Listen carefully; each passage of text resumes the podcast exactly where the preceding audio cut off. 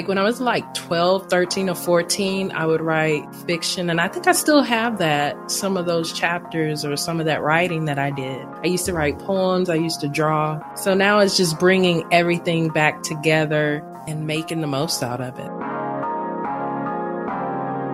Comey Media Group proudly presents Revelations with Cole Johnson. Welcome to Revelations, the place where we communicate truth to power. I'm Cole Johnson and I am so glad you're able to join us. She is a coach, she's an aspiring author, she's a motivational speaker, and she is a podcast host. Ladies and gentlemen, the CEO of The Veteran Woman and the podcast host of the same name, Miss Ariel Reynal Dandridge. Ariel is the guest, and this is her revelation.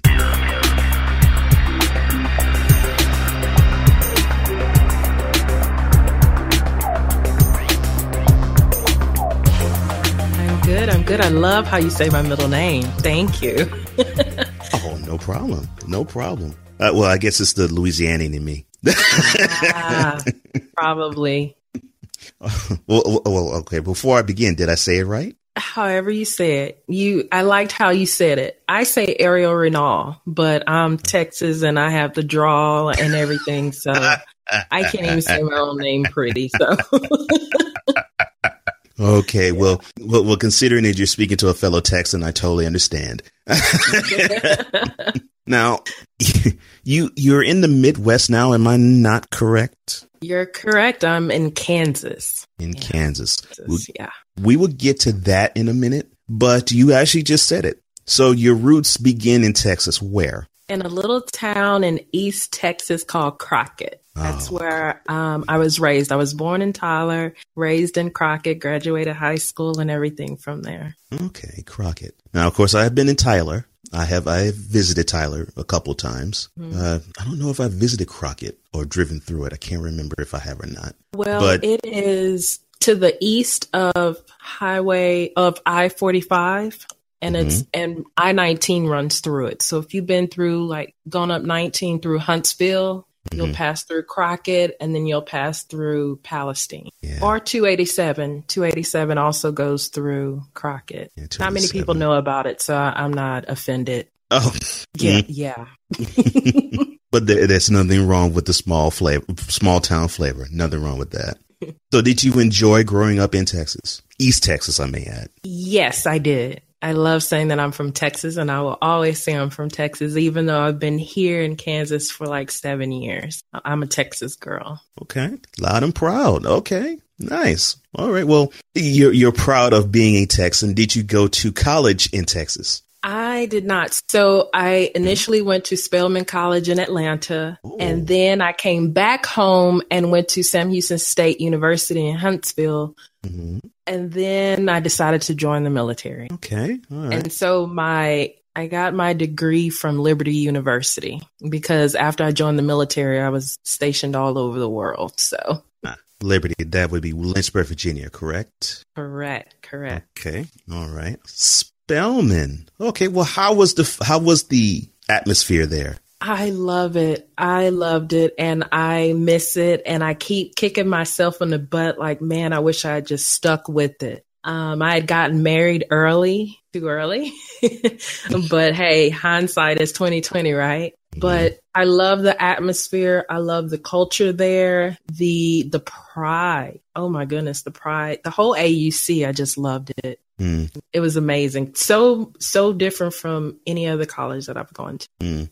And and here, here's the funny thing about this. I have interviewed someone who went to Morehouse. So I guess I'll ask you the similar question I asked him. Uh, how was it going to an all girls school and seeing an all boys school that close in proximity to you? Well, you know what? We were able to take classes on each other's campus. So oh. it was like, I mean, all across the AUC. We could take classes at other college, but Morehouse, when I went to initially went to Spelman, I went for a summer program and I actually was assigned a Morehouse brother. So you would see guys on our campus and gals on the Morehouse campus um, during the day. It was just a certain part of the day where it was like locked down. Mm-hmm. Um, but so it wasn't as if we were deprived of seeing the other sex or anything. Yeah, I, I, I guess they, I, I, guess both Spelman and Morehouse knew. Okay, we're dealing with a whole ton of eighteen to twenty-two year olds. It's going to be quite difficult. so there's a way to separate us, but there's still community. Of course, uh, but yeah, they're right side by side. yeah, yeah. So, uh, well, considering how glowingly you talked about Spelman, I guess that means you loved your time in Atlanta. I did. Oh, I love Atlanta. That's one of my favorite places in the U.S. Yeah, same here. Uh, love love going there. And you mention it now, I actually have to go there. so you say you moved back to Texas and went to Huntsville, uh, Sam Houston State, State, University. Mm-hmm. Mm-hmm. Now, how long did you uh, study there before you went to the military? Hi, so I was at Spelman about a year, and then I was at Sam Houston State for for about a semester, and then I joined the military. And I actually joined out of the recruiting station in Huntsville, where Sam Houston State University is. And I remember mm-hmm. being on campus, actually, speaking of the military and mm-hmm. um, Sam Houston, I remember being on campus walking during 9 11 when we got oh, the wow. word of what happened 9 11. And I didn't grasp, I didn't initially grasp the situation, like how, you know, deep it was. I was ignorant to military and government. Um, but I remember our biology teacher telling us, you know, the towers were hit of the World Trade Center and, you know, go home, you know, deal with, you know, this American tragedy. And yeah. And then, so that was in September 2001. I mm-hmm. joined in February. Well, I signed the paperwork in February 2002, and then I went to basic training in April of 2002. Mm, okay. Wow. Hmm. So, okay. So, what pulled you in the direction of uh, volunteering? It was something I always wanted to do. When I was younger, my grandmother wouldn't sign a waiver because you have to be, I think if you're under 17, your parents have to sign a waiver or something like that. So I always had mm-hmm. recruiters like from Navy, Marines coming to the house, getting me to take tests, you know, tell me about the different opportunities. And my mm-hmm. grandmother always said no. So by the time I turned 18 and I was old enough to do whatever the heck I wanted to do, I ended up joining. And I can't remember, oh, my husband at the time, which is my ex husband now, he wanted to go in. And so we were going to go into the buddy program where, you know, you get a special bonus and you go in together with you and a buddy. And, um, so I took the ASVAB, which is the test to enter into the military, and I scored very high. And um, I remember talking to Air Force arm. No, I didn't get to talk to the Air Force because if I had talked to the Air Force recruiter, I would have gone to the Air Force. But I talked to the Marines, I had talked to the Navy, and I talked to the Army, and I ended up in the Army. But um, I always thought I was going to be a Marine. And then now looking back, I should have gone Air Force. So go figure all of that. Um, but he didn't, he didn't pass the test or he didn't score high enough to to come in. And then I went back and forth like, okay, if I'm going to join, I, I wanted to join to do something completely different that I wasn't doing, you know, as a civilian mm-hmm. and just, you know, a challenge and something different. I don't know. It was kind of like a, a whim on a whim that I joined. I, I, am not going to lie and say it was because I was like, oh, 9 11 and I'm all patriotic. And I mean, and I'm all hoo hoo. I was like, I'm just going to do something different. That's a challenge and see the world and we'll see how it goes. And I ended up staying in for 12 years. So yeah. Mm, wow. Well, before I continue, thank you for your service. I totally appreciate it. Thank you. Thank you for your appreciation. Appreciation. oh, no problem. No problem. So you say 12 years. All right. I think I know that next question. Go ahead. All right. All right. I'm trying to see. I'm, I'm debating if I should ask it now or later. I'm going to ask it now. All right. Where was basic? Where was your AIT? And where did you get stationed for uh, permanently? Oh, you know what AIT is? Wait a minute. Yes, I you have some military background? Okay. Yes, I I, I try to I try to not are you a service member? Are you a veteran? Yes, I am. That's how I know. Yes, I am. I did not know that. What branch? Army. Oh, okay. All right. So, see, why did I know that? Or maybe I forgot. My memory's bad. So, I went to basic training at Fort Jackson, Fort Jackson, South Carolina. Okay. And then I went to AIT at Fort Meade because I was originally a 25 Mike, which is a multimedia media illustrator, in layman terms, a graphic designer or just artist of any kind. And then my first duty station was Western Hemisphere Institute for Security Cooperation, WHINSEC, or formerly known as School of Americas at Fort Benning, Georgia. That is a Um, mouthful. yeah, I know. So, and then I know you're going to ask next. So, and then I went from Fort Benning, Georgia to Okinawa, Japan. Okay. And then from Okinawa, Japan to Naples, Italy to work in NATO. And then Wow. between in Japan, I, um, when I was in Japan, that's when I reclassed or got a new job skill, new MOS, 25 Bravo, which is anything IT in layman's terms. And um, so Japan and then Naples, Italy, and then Fort Riley, Kansas. And that's where the Kansas connection gets into play. Gotcha. That's where it comes in. Okay. All right. So you definitely have literally toured the world. Okay. I figured you have. Yes, yes. I just I just did not know how extensive that was, but I figured you did. Oh, I had a blast when I was when I was stationed in Naples. I tr- I was at a diff in a different country almost every weekend. Oh wow. wow. Yeah. How was that like being affiliated with NATO? I loved it because I love talking to people from different cultures and backgrounds, and I love learning languages. I probably would be a very good ambassador. Um, but so at WHINSEC, I was actually it covers all the countries in the Western Hemisphere. So, and mostly of most of them are Spanish speaking countries. So Spanish speaking and English, but you got that that culture those cultural differences and that you know a lot of ethnicity and stuff. So in the food the languages because everybody has a different dialect even though everybody speaks spanish. Just like with english you have different dialects depending on where you're from in the world. And then when i went to japan well when i was at spelman my language of choice was japanese. So that worked out when i went to um, Japan. And of course, when I was at WHINSEC, I'm raised in Texas and I always tell people like, I say that's little Mexico.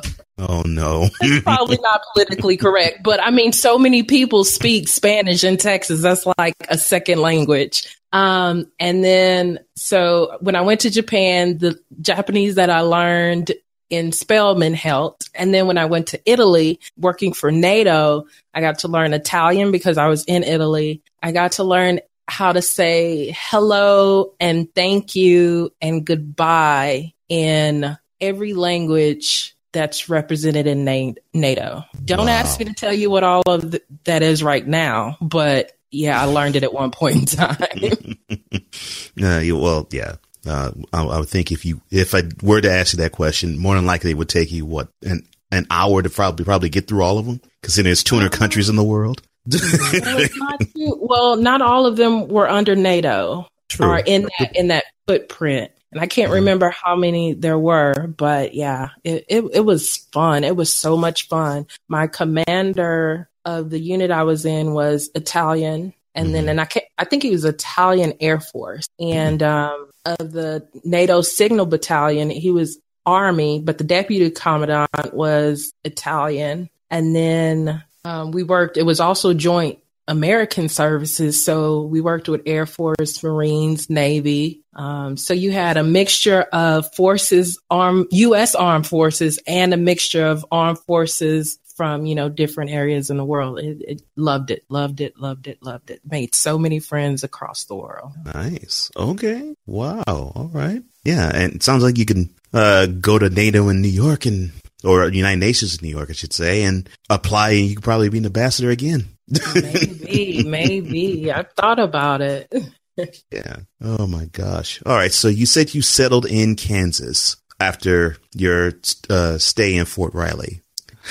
All right. I want to return back to that in a moment. But okay. earlier you said that you married early. Mm-hmm. All right. Uh, well, how old were you when you got married? And you said you said ex-husband, so that means divorce. So, uh, how long were you married, and how long have you been divorced? Oh goodness, is this how it feels to be asked all these questions that you try to skim over? Okay, now I get it. Um, because this is how I do my my podcast guests. So I um I got married. So I graduated high school in May 2000. So I'm telling my age, but I graduated high school in May 2000. For my senior trip, we went to Nassau, Bahamas. I met a guy there. Yeah, yeah, silly. I met a guy there in May, and then I married him in August of that wow. same year. Yeah, yeah. Back then, I, I thought I was in love, whatever. We technically stayed together for five years. We were married for five years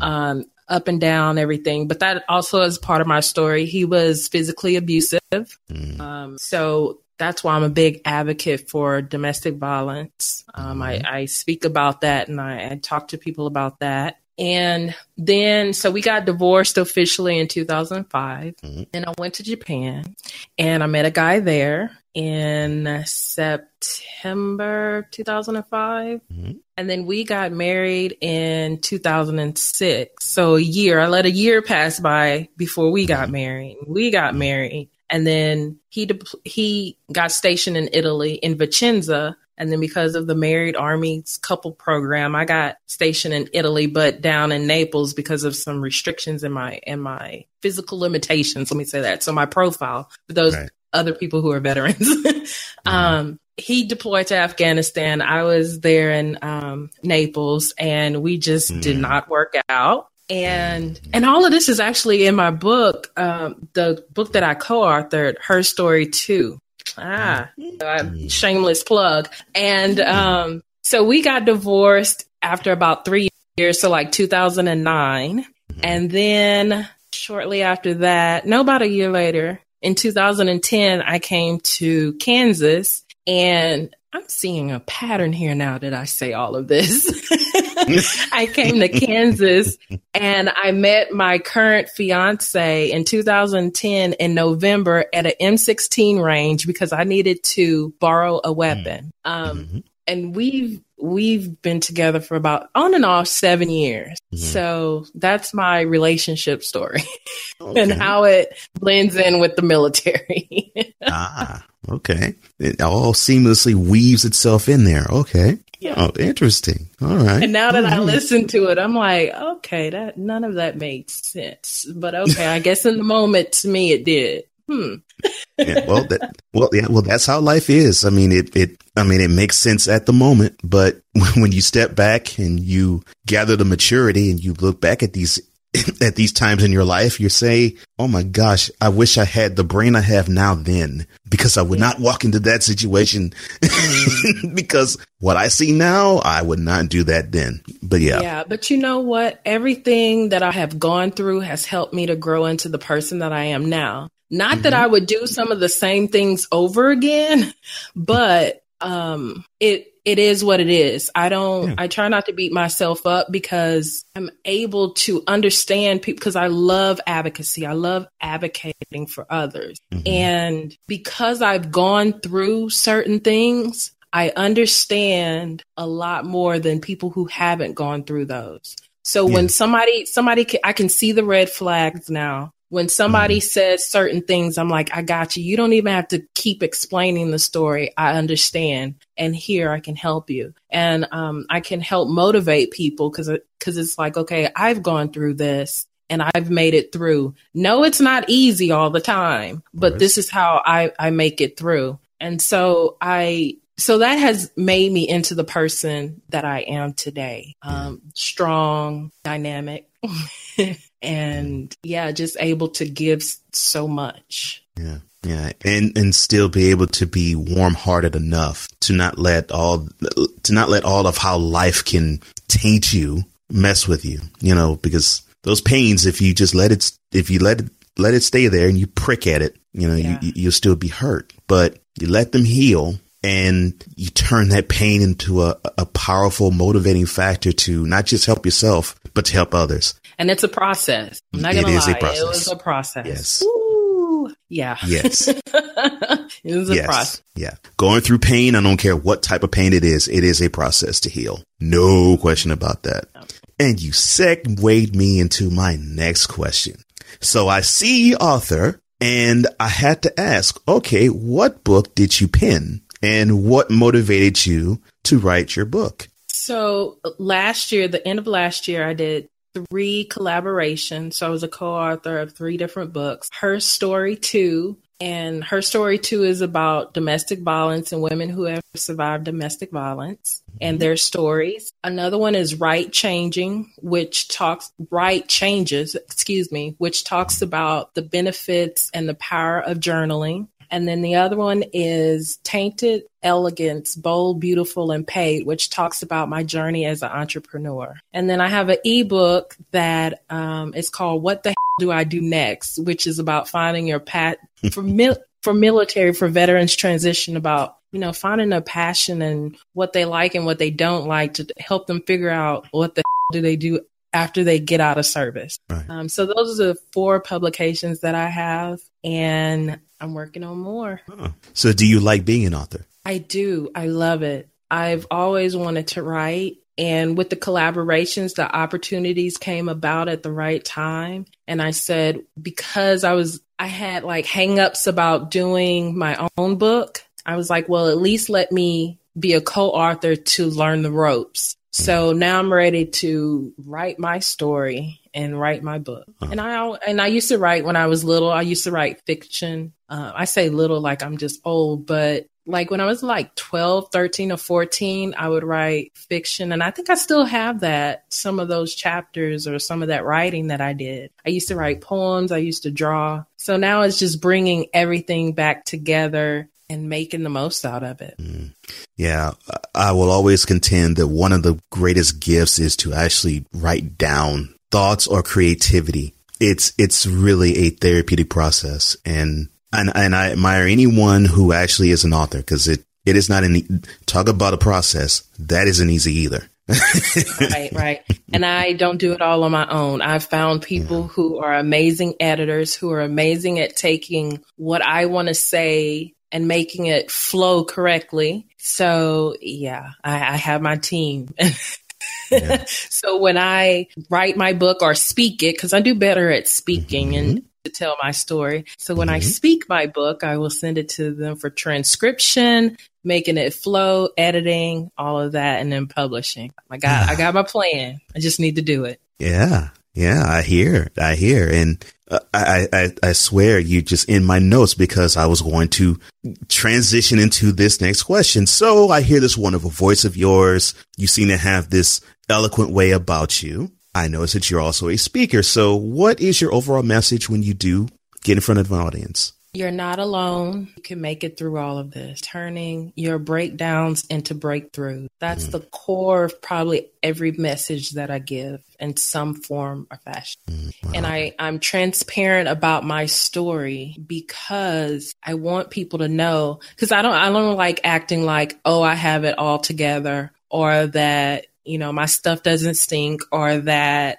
I haven't gone through hardship or that even like I don't still struggle today. Cause sometimes you mm-hmm. hear people touch on things and then they're like, I'm brilliant now, I'm everything. I tell people, no, it's a daily process. It's a daily struggle. Some days I am just down off my feet and I'll share that with my tribe. I'm like, okay, today I'm having a bad day. But also when I share it, it's not to get the pity, but it's to, to let somebody out there who's feeling that same way know you're not the only one going through this. You're not alone. There's somebody out there that understands because I know how it feels on the other side of being when I used to feel certain ways. I'm like, am I the only one that feels like this? I must be stupid or insignificant or what is, how do I get out of this? You know, why am I feeling this? So now as I'm able to articulate my feelings, then I, I put it out and I let my tribe know and I say, this is how I'm feeling today. However, I know that tomorrow I'm going to be able to push through. So like when I have an anxiety attack, I'll sit there and describe the symptoms so people know, okay, this is how an anxiety attack feels in case somebody out there has had one and thought they were having a heart attack, for instance. Or even um, I've given feedback as far as like some of the things my fiance say to me. So one post I did on Facebook was like what not to say when somebody's having a panic attack.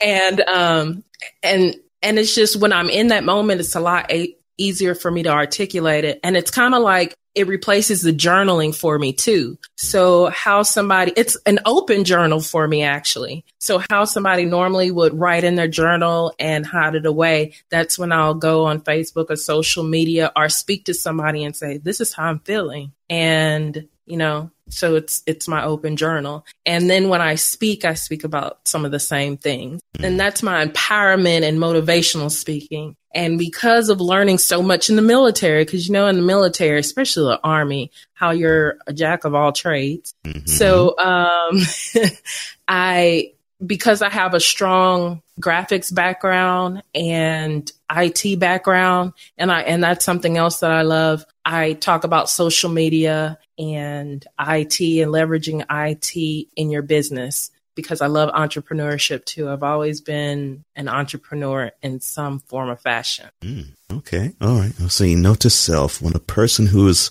undergoing a panic attack, don't say the following words. Don't panic. Okay. Got it. Exactly. Oh my goodness, dude. or calm down. Don't right. say calm down. If they could calm down, they wouldn't right. be having a panic attack. Or right. don't say, or even like, well, what's wrong with you? That doesn't make sense. It's anxiety. It it doesn't make sense. But at that moment, it it's like we're in grave danger. So just just yeah. Mm-hmm.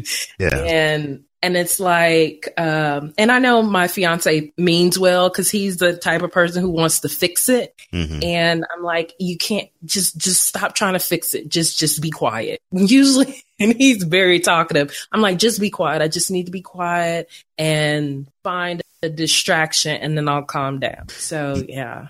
Yeah i i i i, I i'd say to guys. Okay uh in moments like that, you have to go into what Chris Rock would say, uh, listening mode where you ask the question, honey, how was your day?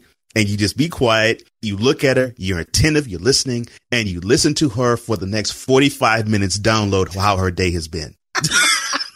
Hold on a minute. I don't like how that sounds. Because usually that's him in our relationship. I'm like, whoa, he'll walk through the door because I, I work from home. I'm location independent. Right. Um, but he'll walk through the door and I'm like usually working on something and he'll just download this stuff on me. And I'm like, whoa, slow down.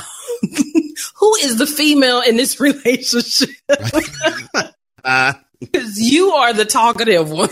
Oh my. But he'll just mm. download, and I'm like, okay, hello, how are you? Can you wait to make sure I'm able to receive all this information? And then half the time, like when he gets anxious, I'll try to I'll try to calm down or just, you know, not let something phase me. But then he gets bothered the fact that something's not bothering me. And I'm like, please, because you do not want me to get anxious because it'll get to a point where it's a panic attack and then nothing's going to happen today. And I can't think straight. I forget everything. So it's, it's interesting. But now he's getting to the point, and he's a veteran too. He actually mm-hmm. retired from the military. Oh, but okay. it's getting to the point where we've argued and that's why we had a big breakup too because not understanding you know each other me not being able to communicate mm-hmm. my ptsd and anxiety or the mm-hmm. even the depression Right. Um, but now he's to the point where he's trying to understand it a little bit better. Yeah. And um, I told him, I said, if I say, you know, I feel like talking, just let me have my moment because it's better to let me have, you know, my hour or two or even my day versus we're in complete conflict for like a week, a month, a year, or whatnot. Yeah, uh, communication, especially between a man and woman, it is such it is such a delicate dance. mm-hmm. Mm-hmm. It is such a delicate dance. I mean, because when when it goes wrong, it goes completely wrong. But man, when it does go right, whew, you are trying your best. It is beautiful, and you try your best to to hang on to that and say, okay, how I got into this groove, I want to remember it so I can stay here. Yeah, yeah, mm-hmm. it is. A, it is a delicate dance, and yeah, and believe me, the lack of communication can destroy some of the best couples. Yes. But yes. yeah, but uh, yeah, conversation, sex, and money. Those are the things that usually cause conflict in a relationship. yeah, pretty much, pretty much, pretty much. Now you say that you are location independent, which I loved how you phrased that. And normally, a person who is location independent is one of two things: either they are jobless or they are an entrepreneur. So, since I'm assuming you're not jobless, because all of these wonderful things you've already listed that you do, tell me how did the veteran woman become a business slash your business? So the veteran woman became my business. Let me try to to formulate the short end to fill the gap and to help the people who who are feeling have felt like I felt when I transitioned from my last year uh, in the military and when I transitioned because I completely changed. Like I said, I was in 12 years, but that 12th year was the hardest out of my entire career. And um and I wanted to be the person that could advocate for people, that could be a sounding board, that could coach people through whatever breakdown they go through and let them know there's hope. I mean, I got to, I was at the point where I was suicidal. Um, I went into the mental institution for a little bit, for a few days, and I was severely depressed. And I remember how it felt, how lonely it felt. I don't want anybody else to ever go through that. So that's where the veteran woman brand fills a gap. So with the podcast, it's a platform for people to share their stories open and candidly. I love openness and transparency. And then I do coaching. I do veteran development coaching. So helping veterans transition. And I don't put a time frame on transition because I've spoken to people who have been out for like 10 years or more that still have haven't found their way in the civilian world. So just goal setting, finding their passion and purpose, being a support. I have the Veteran Woman Network, which is where we get together, us women, we get together and have fun and talk and eat and just talk about whatever goals. We'll laugh, gossip, not really gossip, not gossip in a bad way, but we'll chit chat about, you know, our husbands or whatever. but it's, and collaborate. And the group that I have right now, they're very entrepreneurial minded. So we'll talk about, you know, how we can help each other build our brands, build awareness. Um, each one of us has our, you know, special things. So it's, it's a mastermind group, really. It's like part sorority, part mastermind, part peer support group, that kind of thing. All the positives from those different kind of organizations. Um, and then what else do I do under the veteran woman? Oh, I, I talk about entrepreneurship since I've had a lot of my veteran cohorts ask me about entrepreneurship and, and building businesses. I love working with people who want to build service based businesses like myself, like coaching, speaking, writing, those kind of things. Um, I also talk about technology and how to leverage technology in your business. So that includes like social media automations. And so that's what I do. And then I have um, the Central United States, the Central U.S. Veterans Conference that I am planning to do in a few months. And I plan to do annually in the areas where there's military presence, but there may not be a big military presence enough for other organizations or programs to come in for instance, like California, Texas, Florida, and New England area. That's where like a lot of the population is because of jobs and and housing markets and stuff. It seems like here in Kansas, even though we have Fort Fort Riley, which is the first infantry division, we have Fort Leavenworth, we have um, Offutt Air Force Base in Nebraska, and we have McConnell Air Force Base in Wichita. It's like we get left out it's like the the big you know organizations it's like they're not here. So that's where i plan to travel around the central us and you know have this kind of conference which covers empowerment education benefits employment entrepreneurship how to get involved in the community and financial management. So the things that are important to us. And the conferences are opened up to veterans, those currently serving, whether they be National Guard, or Reserve, family members and caregivers. Also, another thing about my brand is I I'm a no BS person, no red tape, no bureaucracy. So I don't care if you only were in for a day. If you want to use my services or be a part of the tribe, come on with open arms. I'm here with open arms. If you've never seen combat, I don't care. Um, you can still get services because there's so many services out there that have different stipulations so people feel left out. I don't care if you were from Vietnam, Korean War, World War One, World War Two, World War Two, three, whatever. If you ever served, if you raised your hand and gave that oath to the U.S., um, I will serve you and however you need to be served. Well, it looks like that that young woman from Texas that wasn't all that patriotic seems to be all filled with it now. in my own way. in your own way. I like that. In your own way. Well, yeah, what you're doing is a very big thing, and life is a transition altogether. So uh, it's not a surprise to me that there needs to be a process with transition from military life to civilian life. No question about that. Uh, and being that I've been through that transition myself, it it can be a bit daunting because you're used to one one way of life, and now you're advancing yourself into another way of life with a group of people, most of whom haven't lived the military life that you lived. So yeah, it could, it could be quite a culture shock, actually. That's exactly what it is. Yeah. So you have this wonderful business. What made you want to turn that into the podcast of the same name? Well, it was easy to come up with the name, just the Veteran Woman Podcast. um, and how I got into doing podcasting was I did a tele summit about a year ago and a couple and I loved the feel of interviewing people or having conversations with other people. I don't like to say interviewing. So having conversations with other people sharing their story. And I said I want to do a podcast. I didn't know anything about podcasting. I didn't really even listen to podcasts, mm-hmm. but I said I wanted to do a podcast. And I did it.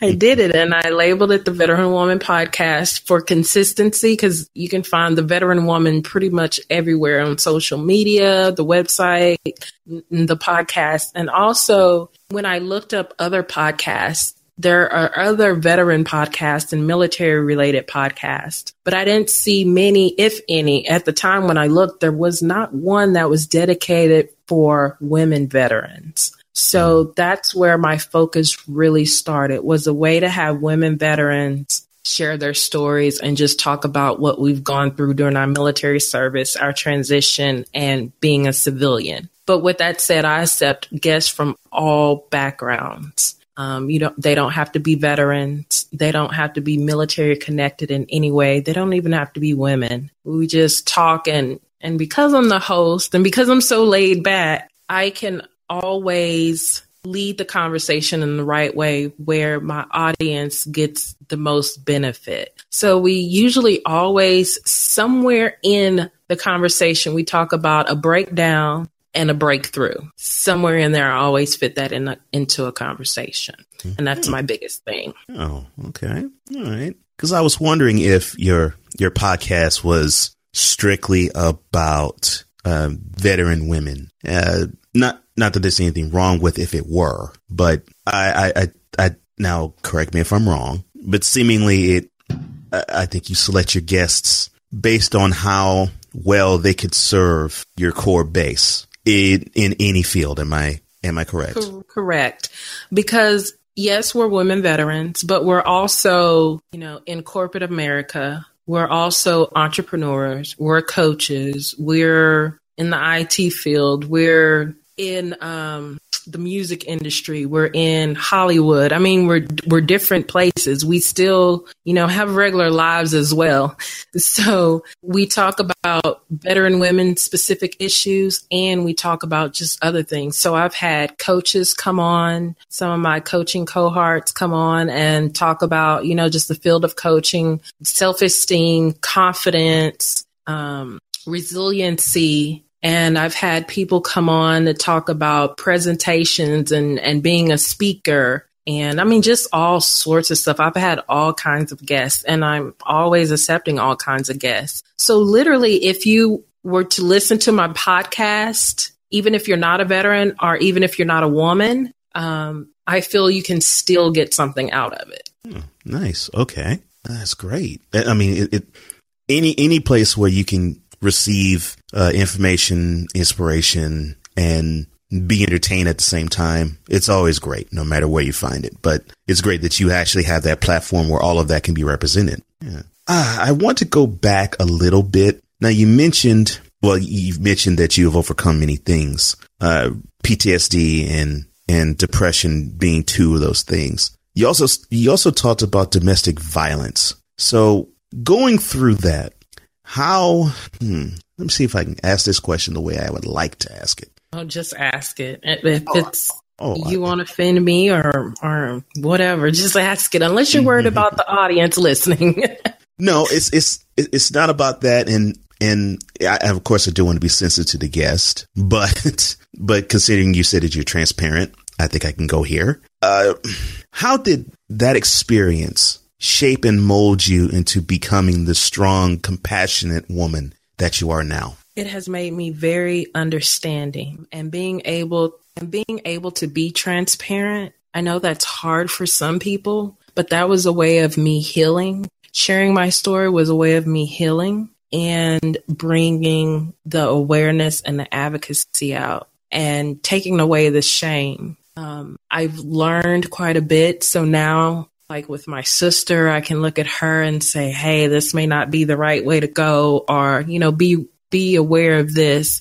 So it's kind of like the old woman who, the old wise woman or even man that, you know, looks back and says, Hey, that may not be a good decision, but you know, people always have to go through their own lives, lives and their own experiences to realize hey, okay, that wasn't so smart, but now I know it wasn't smart. I mean, that's just a way of life. Some, a person can tell you all day not to do this, not to do that. But then when you go through it, it's like, okay, all right. Yeah, they were right. Yeah. But like I said earlier, I, the things that I went through hurt and they took me to very, very, very dark places. Mm-hmm. And I wouldn't want to go through those again. But right now, I wouldn't want to forget any of that either. I wouldn't, I don't, I don't hold on to that anymore. The negativity behind it. I look back and see the strength that I've gotten from it, the strength to carry on,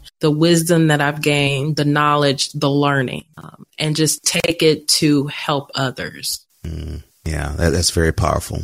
And the reason why I asked this question is because uh, I had a friend who have a friend. I'm sorry. I've known her almost 20 years, and in the process of getting getting to know her, she talked about her divorce and it being physically abusive to her. But I kept noticing also her compassionate way of how she was dealing with life, and it was uncanny because I, I, I didn't see that type of compassion in most people. And so I remember I was going through I, I was going through something. I can't remember now what it was. And I talked with her about it. And at the end of it, I said, well, how is it that you're, you can be so, so loving and compassionate? I, it, it's, it's something I have rarely seen in anybody. And her answer was really telling. She said, it's because it comes from a hurt place, a hurt place. I've healed from it and I don't want anyone to go through what I went through. I want them to be on the other side. And that to me means more than anything when I can actually go to a person who has been through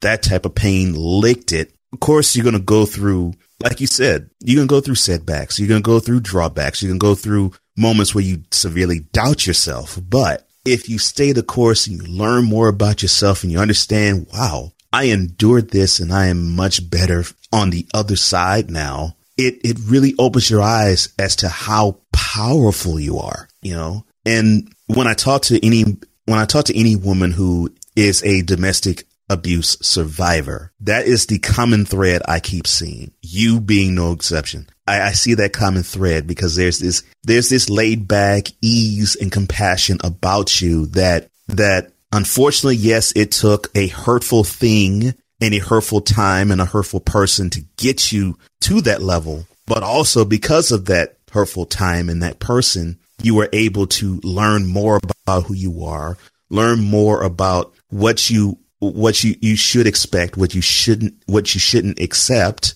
and you were able to move forward in a much more powerful, much more impactful, and much more loving place. And I'm a mama bear. I am such a mama bear. I am so protective of any of my female friends or anytime I'm out and I see a female around. If she has this look like she's uncomfortable, I will. mm. I, am a mama bear. I'm just going to say it like that. so oh, I'm protective of other other young women. Um, I'm protective of my friends, not in a mm-hmm. bad way, but they know that I got their back. Somebody mess with you, they better be ready. Um, so that also comes from from that. So mm-hmm. seeing the red flags, just the wisdom and, and the knowledge, and seeing the red flags, it's like okay, something's not right, and I'll I'll mention it to the person. Mm-hmm they don't listen, I'll still keep an eye out and say, "Well, I'm here whenever you need me. Mm. If you ever need, I'm here." You know, and that's such a great resource uh, to have, and it's wonderful that you're able to one provide it, two be that that that wisdom pole in this situation for others, so that they can become stronger when they go through similar things. It's it's great that you you have that. And it makes it easier for me not to judge. Mm-hmm. Because, like, for instance, I had a friend and she went through a, a domestic violence trial pretty much. And I told her, I said, I commend you for your strength and your courage. I said, because so many people go back. So many women go back. So many people, so many women try, or people, I'm just going to say people, so many people mm-hmm. try to mend the relationship again and it doesn't even go to trial. A lot of people don't even report it. Yeah. And, and I fall in that category. Mm-hmm. And sh- I was set up there and watched her go to every court case that was within her trial. And and I told her, I said, you have so much courage. You just do not realize. And I mean, it was hard for her, but I told her, I said, I'm here. I'm here. I'm here every step of the way. Um, and even when she gave a statement, because she was afraid to give a statement, and I said, no, you need to tell your story. I said, it's gonna suck when you're up there telling it and, and the anticipation of telling it, but it will help you heal as well. And it will let the judge know your point of view. Yeah what happened that day. So I I really commend her. And but the things that I've gone through, I know not to judge because it's easy to say, well, oh, if somebody hits me, I'm immediately leaving. That's what I used to say. Mm-hmm. And now that I've gone through it, it's like, all right, it's not that easy. Yeah. Yeah. And and I commend you for not succumbing to that type of poison and evil because it is very easy to just stay down in that in that realm and be bitter and get out of the situation, but just have the I hate men feel. Or if, it's a guy, I hate women feel. You know, it, it it's it's wonderful that you've healed enough to where you you, you could be loving toward everybody. You know, that's a blessing. That's it is really a blessing. A blessing. Yeah. It is. It is nothing short of it. It is nothing short of a blessing. All right, so I, I can. I, I want to quickly get back to your military days. I, I can recount a few stories, like a, a, a basic training story or AIT story. Uh, what funny basic training or AIT story would you have that you can remember? So, in basic training, my battle buddy was this tall Caucasian guy, skinny, skinny, and his name was Jump. Because when I was going through basic, my last name was Johnson, mm-hmm. and I was so tiny. And I remember I could never get over 120 pounds when I was in high school. Mm-hmm. And then I remember getting on a scale one day and I was 129. And I told the drill sergeant, I said, something's wrong with this scale. And the drill sergeant would always call me crazy. He's like, come on, crazy, do this crazy. Um, and and so that was just funny. He's like, crazy, get off the scale. But I didn't realize, you know, all the exercising and building muscle, you know, right. muscle weighs a lot. Mm-hmm. So, and just remembering that drill sergeant and how he would call me crazy all the time. And it was mm-hmm. all a lot of fun and laughter and how I would um, stand in formation, half asleep, no, just sleep. and they would say, you know, Johnson, wake up or you're going to get us in trouble. And mm-hmm. then how my battle, um, jump, how he would, you know, pick me up whenever we did the towers or the walls or whatever, how him and the other guys, they would pick me up and help me get over the wall or pull me up the tower or whatever. Mm. So those are, those are my good memory. Yeah.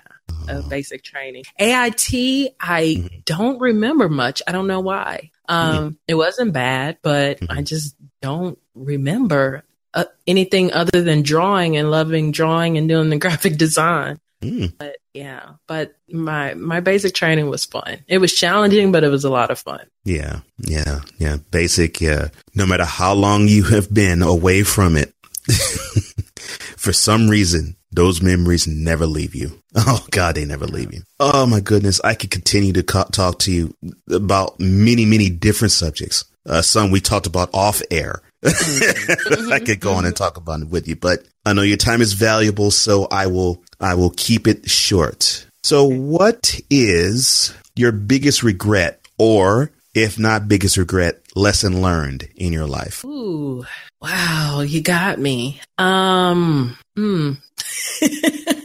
well, my biggest lesson learned. Let me let me focus on that. Okay. Is being true to yourself and being authentic. That is my biggest thing. And and nobody can do it like I can. So instead of being jealous, instead of comparing myself to others, collaborate with them, learn from them, but just know that no one can do whatever it is like you do. And to love yourself and to enjoy your personality, learn to laugh at yourself and just keep pushing through. That's mm-hmm. the biggest lesson I've learned. I've learned to love me. Mm, that is one of the biggest lessons for any of us to learn. Mm-hmm. Yeah. Learning to love yourself. No question about that. All right, I'll fun, and I have fun with myself. Like just, just I laugh at myself. Yeah, it, and that that's a big thing, and that that's been a huge transition. Instead of beating myself up, just laugh. Mm, wow, that's good. That's good. Yeah, that speaks to my spirit on that one. I flipped the coin to the other side. In all of your life, what has been your biggest accomplishment? What I'm doing now, the veteran woman brand in every aspect. And I I know I should say the military, and that has a lot to do with it. What I'm doing now, watching it grow, biggest accomplishment and and my I'm so proud of it um, because what I do, it has helped me to heal. It has helped me to come out of the dark spot. It has helped me to share my story. It has allowed me to help others. So the veteran woman brand is my biggest accomplishment. And I pray that uh, your your brand extends further than you could ever imagine. And it, and it's starting to. And I and and touching people in ways that I I couldn't even imagine. And that is such a blessing to me. Mm, such a blessing. Is, and I'm so grateful. Mm, that is awesome. That that is awesome. Now that's something you can't that's something you people on earth would want to bottle up. oh my. Yeah. So this is the time of the show where if you have a parting shot, uh, or if not, if you have any words of wisdom, like you haven't dispensed m- much of it before now, but if you still do have that, please feel free. The floor is yours? Ah, I would just tell people to check out my website, theveteranwoman.com. And that's where they can find out more about me. That's where they can hear my podcast episodes. They can become a part of my community. They can get coaching. I mean, so much more is going to come and that, that website will be the hub of it. So theveteranwoman.com. And like I said, just learn to love yourself, be authentic, be you and learn to laugh at yourself and just continue on and you're not alone. Mm. Well, I mean, how, how can I continue on that note? Uh, that is beautiful. Author, motivational speaker, army veteran, entrepreneur of the veteran woman and the host of the veteran woman podcast, Ariel Reynal. Thank you so much. Thank you.